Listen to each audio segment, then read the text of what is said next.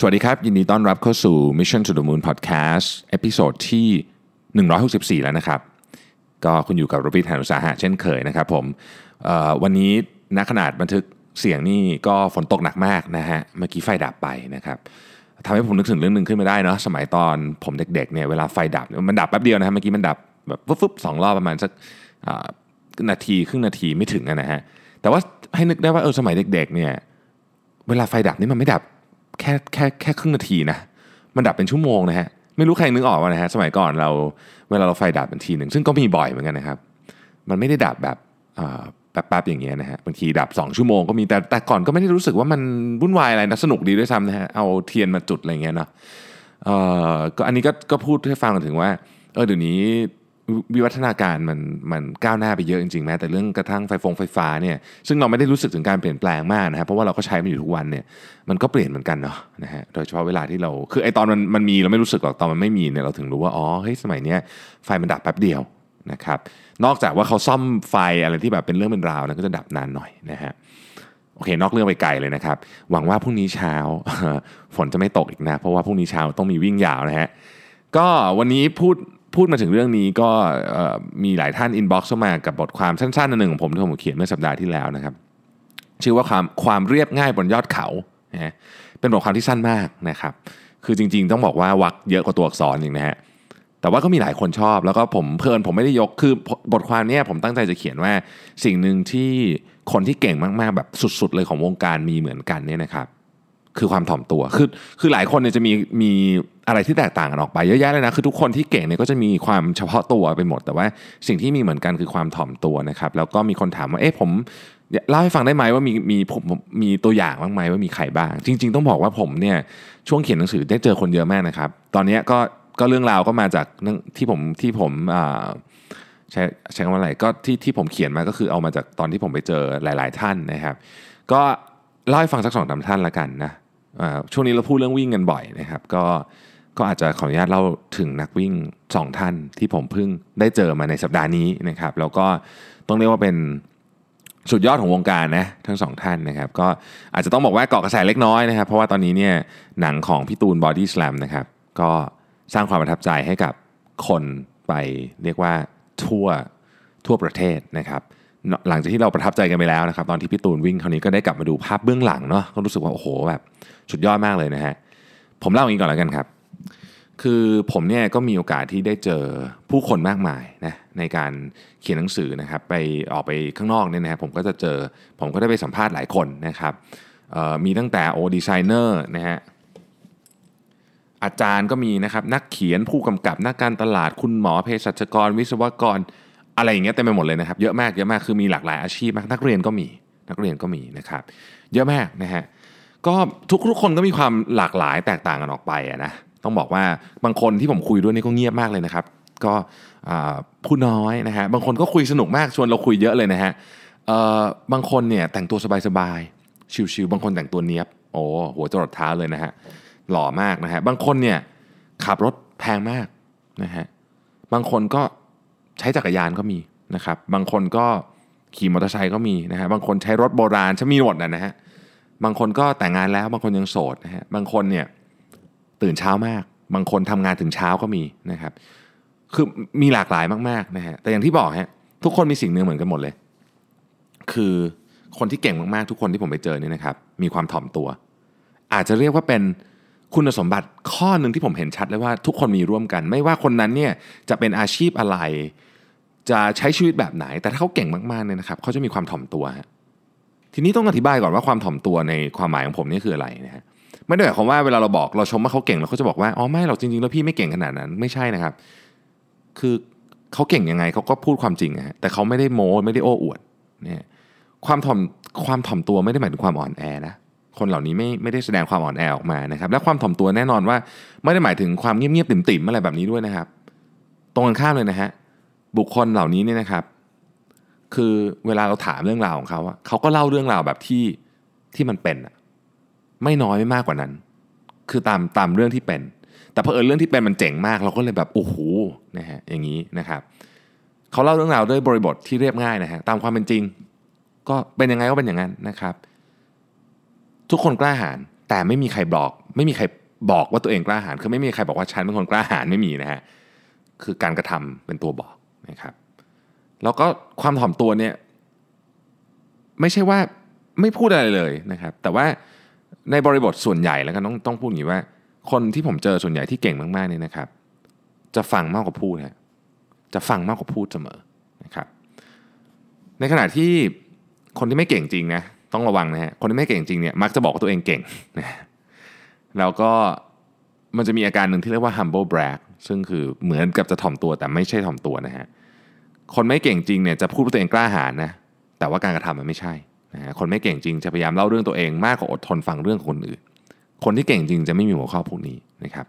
วันนี้ผมขอมาพูดถึง 2-3 ท่านนะครับที่ผมคิดว่าเป็นคนที่เก่งมากๆถ่อมตัวมากๆแล้วก็เป็นตัวจริงเสียงจริงเพราะผลงานเนี่ยได้พิสูจน์มาแล้วนะครับ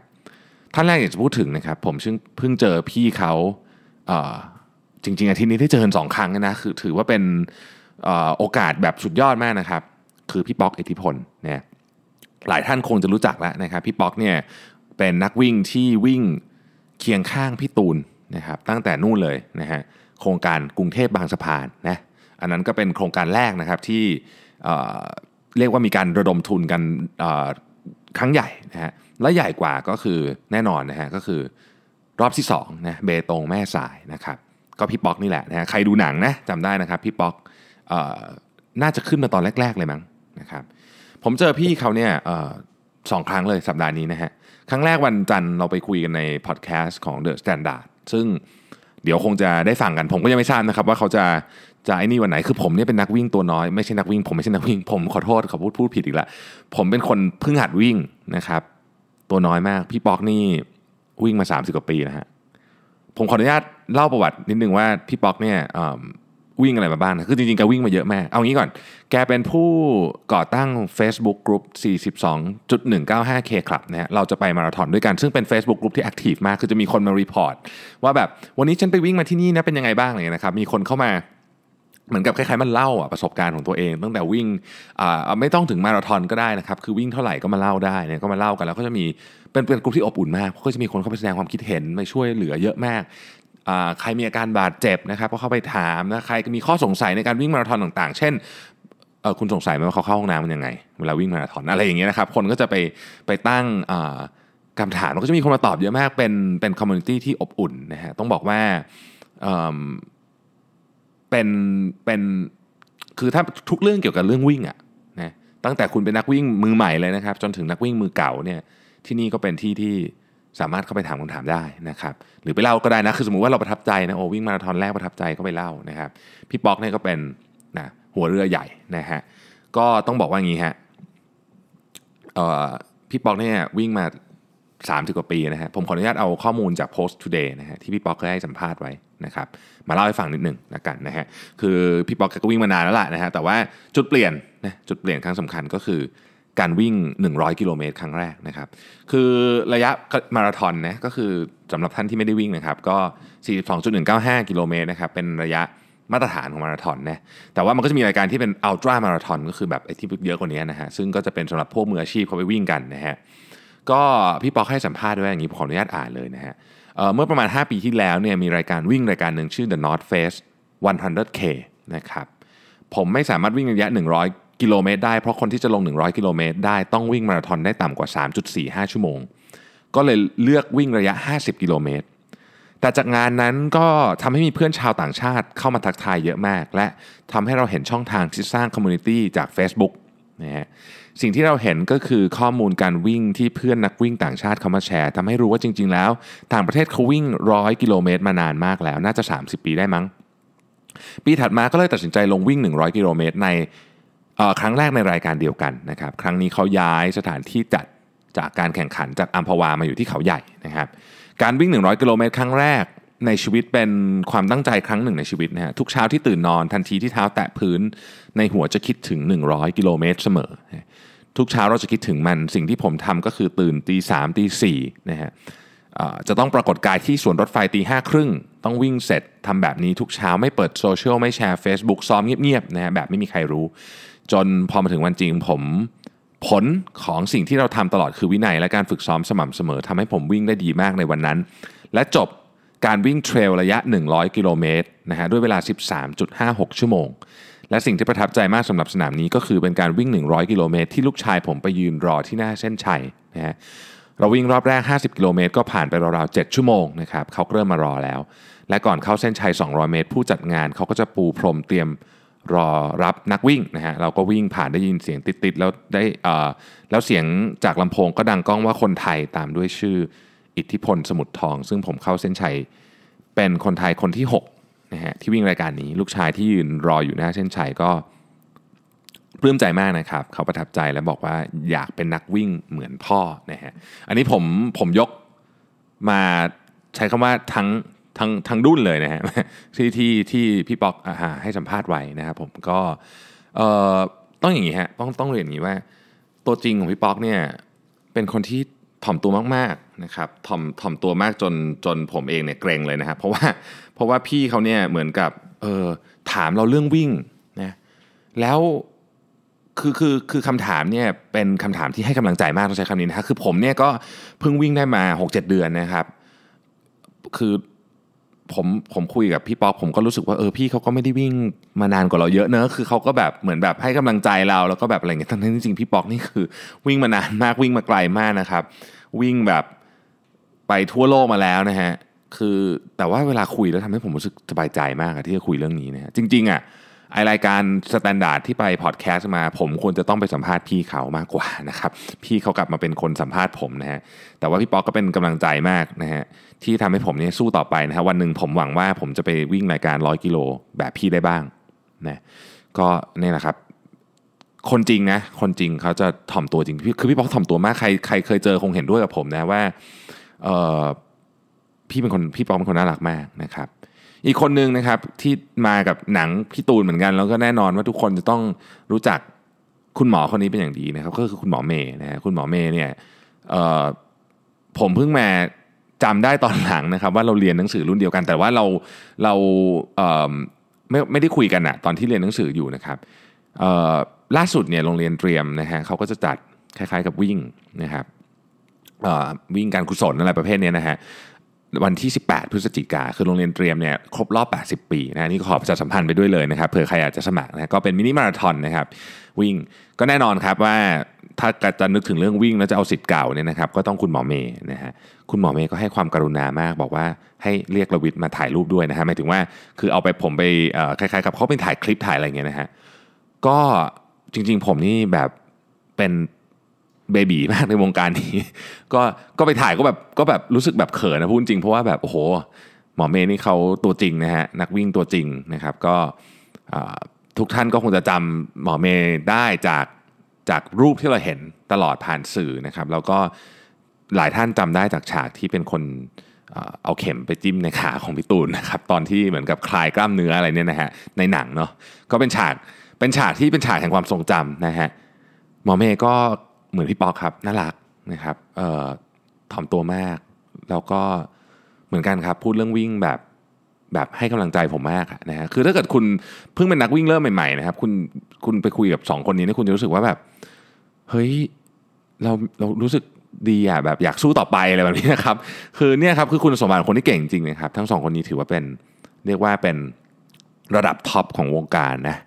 ก็ต้องบอกว่าน่ารักมากๆนะครับที่การแสดงออกของทั้งสองท่านเนี่ยนะครับ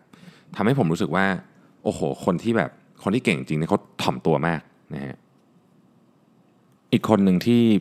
จะต้องไม่ลืมเลยเนี่ยนะครับก็คือพี่ต่อธนนชัยนะฮะพี่ต่อธนนชัยเนี่ยเป็นบุคคลที่ต้องบอกว่าผมเนี่ยเป็นหนี้บุญคุณพี่เขานะจากเรื่องของการทำแบรนด์ของสีจันทร์รอบใหม่ขึ้นมาเนี่ยกลับขึ้นมาได้เพราะว่าพี่ต่อธนนชัยเนี่ยครับเป็นบุคคลสำคัญมากนะฮะที่ช่วยเรานะครับต้องบอกว่าผมขออนุญาตเล่าถึงพี่ต่อเนี่ยผ่านเรื่องที่ผมเคยฟังแล้วก็ตัวจริงที่ผมเคยเจอนะครับเรื่องที่ผมเคยฟังคือเรื่องนี้ครับ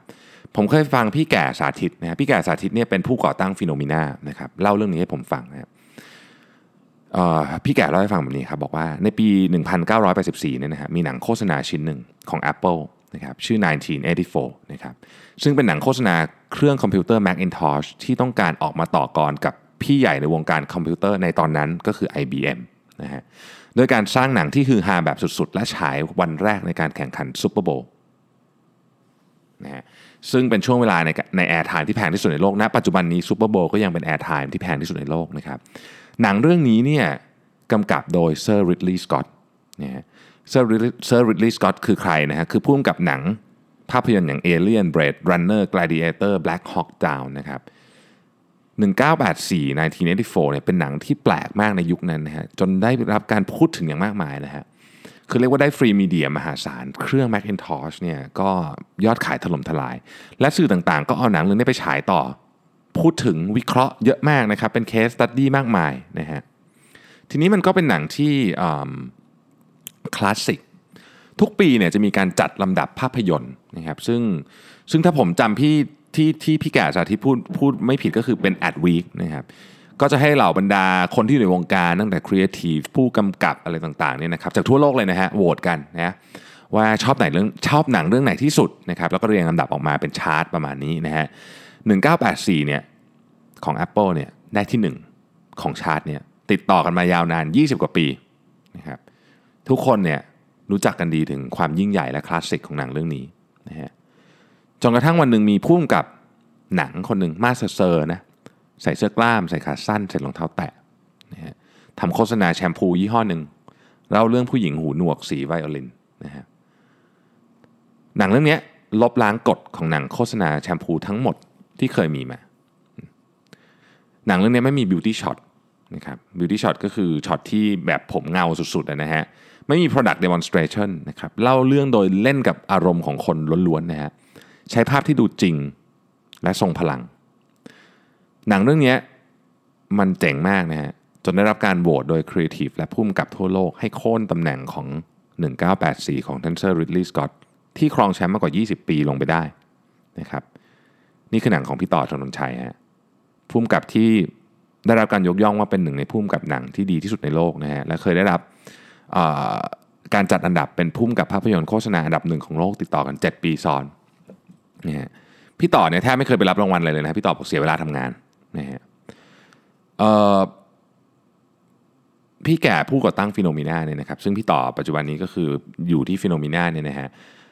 บอกว่าทั้งหมดเนี่ยเกิดจากความเพียรเกินมนุษย์ของพี่ต่อนะครับคือถ้าแกเชื่อแล้วเนี่ยแกจะลงมือทำจนผลงานเป็นที่ประจักษ์นี่คือสุดยอดคนคนหนึ่งที่เป็นมือหนึ่งของวงการจริงๆนะฮะเรื่องที่ผมจะเล่าคือเรื่องนี้ฮะผมเนี่ยก็ได้มีโอกาสทำงานกับพี่ต่อหลายชิ้นนะครับซึ่งเป็นโชคดีของผมจริงผมทุกครั้งที่ทำทุกครั้งที่ไปเนี่ยจะรู้สึกแบบเหมือนได้ไปเรียนรู้อะไรจากอาจารย์ที่เก่งมากๆคนหนึ่งนะฮะมีวันหนึ่งฮะก็ประชุมกันเสร็จแล้วนะครับผมก็มายืนคุยพี่ต่ออยู่ที่หน้าห้องนะครับคุยเล่นอ่ะสเปเฮละไม่ได้คุยเรื่องอะไรถามแกเรื่องต้นไม้นู่นนี่อะไรอย่างเงี้ยนะครับแล้วก็บทสนทนามันวกมาถึงเรื่องหนังสือที่ผมเขียนนะฮะผมจำไม่ได้เหมือนกันว่ามาได้ไงนะฮะแต่มันวกมาถึงเรื่องหนังสือที่ผมเขียนพี่ต่อก็ถามว่าเขียนหนังสือสนุกไหมอะไรยังไงเนี่ยนะครับผมก็เล่าให้ฟังนะฮะแบบที่ไม่นึกถึงว่าประโยคสุดท้ายมันจะตามมาว่าอย่างงี้ฮะคือผมก็เล่าไปว่าเนี่ยพี่ต่อเขียนสนุกดีนู่นนี่อะไรนะครับมีการแบบเหมือนจะเล่าวิธีเขียนหนังสือให้พี่ต่อฟังด้วยเนี่ยนะครับพี่ต่อจบท้ายประโยคด้วยคำนี้ครับช่วยสอนพี่บ้างสิผมอึ้งไปเลยนะครับผมอึ้งไปเลยจริงๆเพราะว่ามันแสดงให้เห็นว่านี่คือที่สุดแล้วของคนเก่งอ่ะ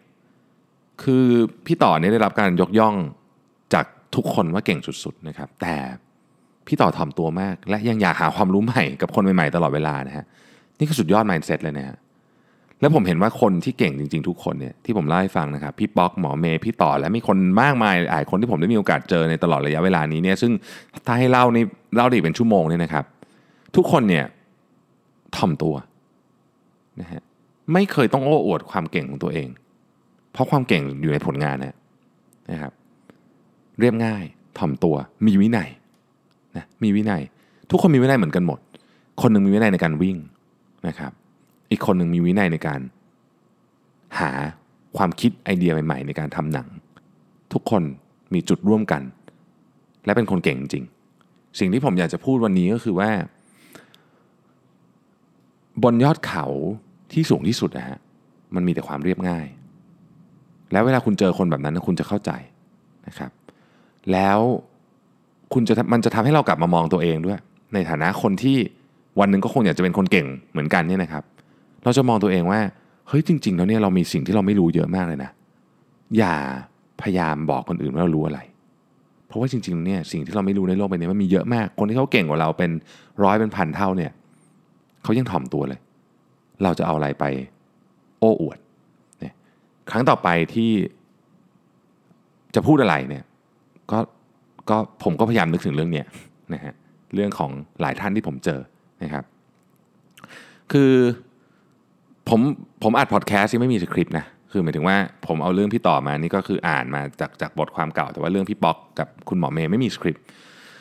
แต่ว่าผมรู้สึกจริงว่าเรื่องนี้เป็นเรื่องที่หลายคนรวมถึงตัวผมเองเนี่ยต้องระวังเราต้องระวังที่จะไม่พยายามพูดถึงสิ่งที่เราทำได้เพราะว่าคือสิ่งที่เราคิดว่าเราเก่งแล้วกันนะเพราะในความจริงเนี่ยมันไม่เก่งเลยบางทีผมก็ชอบเป็นนะผมว่าบางทีชอบโม้เรื่องนู้นเรื่องนี้อะไรเงี้ยเป็นบ่อยเลยแหละแต่ก็ต้องคอยเตือนตัวเองว่าเฮ้ยคนเก่งจริงอะถ้าเราอยากเก่งจริงเขาไม่ทำกันนะแบบนี้นะครับคนส่วนใหญ่เป็นคนเหมือนผมนะก็คืออยากจะเก่งกว่านี้นะเราเป็นคนธรรมดาอยากจะเก่งกว่านี้นะครับผมก็อยากจะวิ่งได้ดีกว่านี้นะฮะวิธีเดียวที่ทำให้ดีขึ้นได้คือเราต้องลืมหรือว่าวางสิ่งที่เรารู้ไว้ก่อนเพราะเราสิ่งที่เรารู้นี่มันน้อยนะฮะแล้วก็ฟังจากคนที่เขารู้จริงกว่าเราผมเชื่อว่านั่นจะเป็นวิธีการที่ทำให้เราเติบโตได้นะครับก็ไม่มีอะไรนะฮะก็เป็นอาจจะเป็นตอนที่แบบดูนามธรรมนิดนึงเนาะเพราะว่ามันก็อาจจะจับต้องยากหน่อยนะฮะแต่ผมก็อยากจะบอกว่าผมเนี่ยทุกคนน่ะที่ผมรู้สึกว่าคือไม่ใช่รู้สึกคือผมเห็นผลงานอยู่แล้วว่าคนเหล่านี้เก่งจริงๆนะผลงานประจักษ์อยู่แล้วนะครับแก่สาธารณชนใช้คำนี้เลยนะก็เป็นอย่างเงี้ยผมเชื่อว่าพี่ตูนเองเนี่ยผมไม่เคยมีโอกาสเจอกับพี่ตูนนะแต่ผมก็เชื่อว่าพี่ตูนก็เป็นแบบเนี้ยนะฮะก็คือเรียบง่ายอ่ะผมก็เคยเห็นพี่ตูนแต่ตามบทสัมภาษณ์ในทุกคนเรียกเขาว่าพี่ตูนจริงๆผมเข้าใจว่าพี่ตูนกับผมเนี่ยอยู่ไล่ๆกันแต่ว่าบทสัมภาษณ์อ่ะในทีวีในอะไรพวกนี้นะครับผมก็ตามดูก็รู้สึกว่าแกก็เป็นคนแบบเนี้ยก็คือถ่อมตัวมากนะฮะก็ลองดูฮะว่าเราจะสามารถนำสิ่งที่คนเหล่านี้เนี่ยแสดงให้เราเห็นเป็นตัวอย่างนะครับมาพัฒนาปรับปรุงใช้กับเราได้ยังไงบ้างนะฮะก็ขอบคุณที่ติดตามนะครับMission to the Moon Podcast นะครับยังรับคำถามนะครับอยู่จนถึงพรุ่งนี้เย็นนะฮะหมายถึงว่าคือจริงๆก็รับตลอดแหละเพียงแต่ว่าถ้าเกิดว่าผมก็ตอนผมเริ่มทำ podcast ก็ใครถามมาหลังจากนั้นก็ต้องรอสัปดาห์ต่อไปนะครับแต่ว่าสัปดาห์นี้คำถามน้อยฮะช่วยส่งกันเข้าหน่อยจ้ะเหงาอ่ะอยากตอบนะ ก็นะฮะก็ส่งมาได้เรื่อยๆนะครับเดี๋ยวพรุ่งนี้จะตอบให้นะฮะแล้วก็อย่างเคยครับท่านไหนที่ผมไม่ได้ตอบเนี่ยอาจจะเป็นเพราะว่าผมเตรียมตอนยาวให้ท่านอยู่นะครับอย่าเพิ่งก่อนนะครับว่าเอ๊ะทำไมถึงไม่ตอบคำถามฉันสักทีอะไรเงี้ยนะครับนะฮะก็เดี๋ยวพรุ่งนี้พบกันใหม่นะครับขอบคุณที่ติดตาม Mission to the Moon Podcast แล้วก็ใครที่เดินทางไปไหนนะครับต้องขับรถใช้ความระมัดระวังให้ดีนะครับเพราะว่าช่วงนี้ถนนหนทางฝนตกหนักนะครับขอบคุณมากครับสวัสดีครับ